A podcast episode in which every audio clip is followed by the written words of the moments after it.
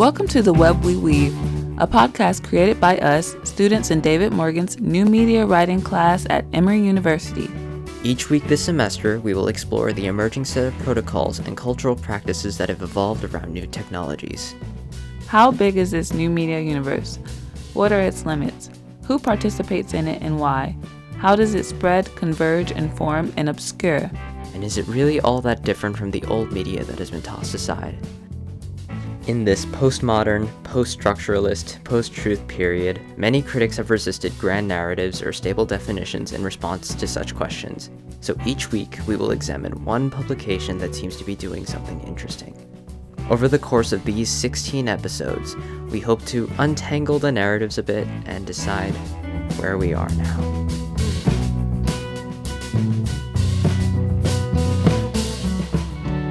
Hi, I'm Emily Lapine. And I'm Emily Binstock. And on this week's episode of The Web We Weave, we will be discussing The Skimm, a newsletter emailed every morning to young professionals to give them an overview of current events happening that day. The Skimm was started by two friends, Danielle Weisberg and Carly Zakin, um, who are in their 20s, and they created the startup in 2012 because they had a passion for news, um, being both um, NBC news producers. Um, they were always the ones of their friend group to tell them about current events um, because their friends were always busy. They didn't have time to, you know, read the news or, or look at um, news shows. So they always asked um, Weisberg and Zakin. Um, they also saw that Twitter was personalizing news for its users. So they were um, they thought that it was limiting the well roundedness of people and they wanted to do something about that. Out of this came the Daily Skimm, a newsletter sent to over 4 million young people every morning. The tone of the Skimm is very chatty and informal to connect to its millennial readers, and Bloomberg describes it as an earnest journalistic comprehensiveness with in jokes. 80% of the Skimm's readers are women from ages 22 to 34, and this is really a huge part of their demographic as they target the young professional woman. And although the news is not gender specific, the Skimm really finds this niche group as being a group of people who need to be well informed but maybe don't have the most time in their day to sit down and read an in depth newspaper. Another aspect of the Skimm's business model is its iPhone app, where readers pay $2.99 per month, which alerts them with certain events similar to CNN and Apple News updates. For this additional price, as opposed to just the free daily newsletter, readers can look at old content, read more in depth articles produced by the Skimm, and have access to any past Skimm um, daily updates. Another huge part of the Skimm is how they market to, the, to their readers. Because 80% of their readers are women from ages 22 to 34, it's very important for them to not necessarily make it too feminine, but to target these young professional women so they made their logo a silhouette of a professional woman with a smartphone, which represents the audience that they're targeting. If the Skimm were a person, it would be described as that friend everyone has who's sarcastic but always knows what's going on. And this is really the main goal of the Skimm founders was to create a very personable, very connectable figure almost with their logo who, who will translate the message of the company. So how does the Skimm work behind the scenes? There's a pitch meeting every day with the editorial team where they go through what they think are the top stories and most popular current events that need to be discussed that day. Because they, the founders have a background in broadcast news, they have a sixth sense for how stories are going to break out. Out of this meeting comes the Daily Skimm, which is the free email newsletter that's sent out to readers every morning.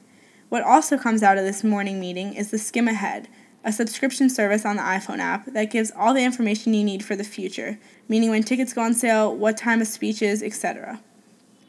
Also, when you pay for the premium Skimm app, it syncs to your iPhone calendar to let you know when there are important events that you need to be aware of. So, the Skimm embodies new media because it tailors its content to its readers based on their interests in the hopes that it will then be shared on social media platforms and it also synthesizes the news they read um, from mainstream sources and blogs, and it um, recreates the the Skimm has also become more in the new media sector as it's developed, as it's created its iPhone app and its different features, which will sync with the personal aspects of your iPhone to give you a well rounded perspective of what's going on in the world that day and also what's going on the Skimm is written for the well educated and career focused woman in her 20s or early 30s, who doesn't have enough time to sit. Although women are finding themselves in more leadership roles than ever before, they almost always score lower than men on current events tests, regardless of their professional or educational standing. The Skimm is described as a young professional news filter.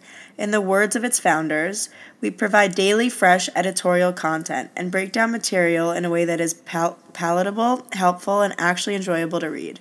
Our Repeat After Me section has really taken off, we think, because we fill the gap for people who are asking just Along with this tell me what I need to know mentality comes controversy about the dumbing down of young professional women and women in their early 20s and 30s. As a news briefing that simplifies headlines for the professional who knows enough to know she needs more, the Skimm has faced some criticism regarding its sexist simplification of news for women. The language used by the Skimm has been described as Starbucks toting sassy girl in a 21st century world. And although they're really targeting to a young professional, it comes off in almost a condescending way.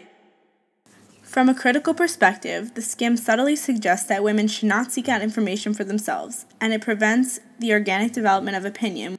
The Repeat After Me section, that the Skimm founders believe has been their most successful section, has also faced the most criticism.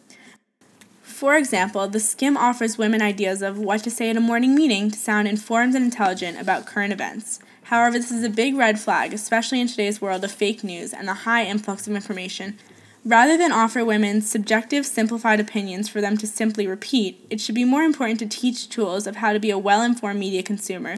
Also, the writing style of the Skimm, while it may allow information to be more relatable, teeters on the side of condescending, and it oversimplifies the news targeted towards women. Well informed people don't simply repeat trivia they learned from their oversimplified morning briefing that lands in their email inboxes. It is important to analyze the world and its current events and understand it in relation to themselves. Through this media consumption process, people are able to figure out where they stand and why, and can defend their position to others while engaging in productive dialogue. While it's okay to get a basic briefing from the Skimm, it's important for readers to take this knowledge as a first step and then dig deeper. A huge part of new media today is news consumption, which is being found in all new types of platforms that aren't typical news platforms. And for this reason, there's also been a lot of fake news, which is also a huge problem that faces the new media world today. With all these different digitized platforms that are sharing current news stories and current events, as well as editorial pieces, there's a lot of uninformed and even completely fake news circulating on the web today. So, with things like the Skimm, while it does offer people a well researched, well informed, quick overview of their day, it's not really helping the problem of people kind of just reading what they receive and reading what they find online and not thinking about it or digging deeper and doing their own research about what's true and what's not in regards to current media. So when the Skimm reader receives their newsletter at 5:59 a.m. every day, they can read it, get a good start to their day, feel well informed, but when they have more time, it is crucial to sit down and do more investigating into the world that we live in today producer Micah, and executive producer David Morgan. Thank you for tuning in to the Web We Weave today. We hope to see you again soon.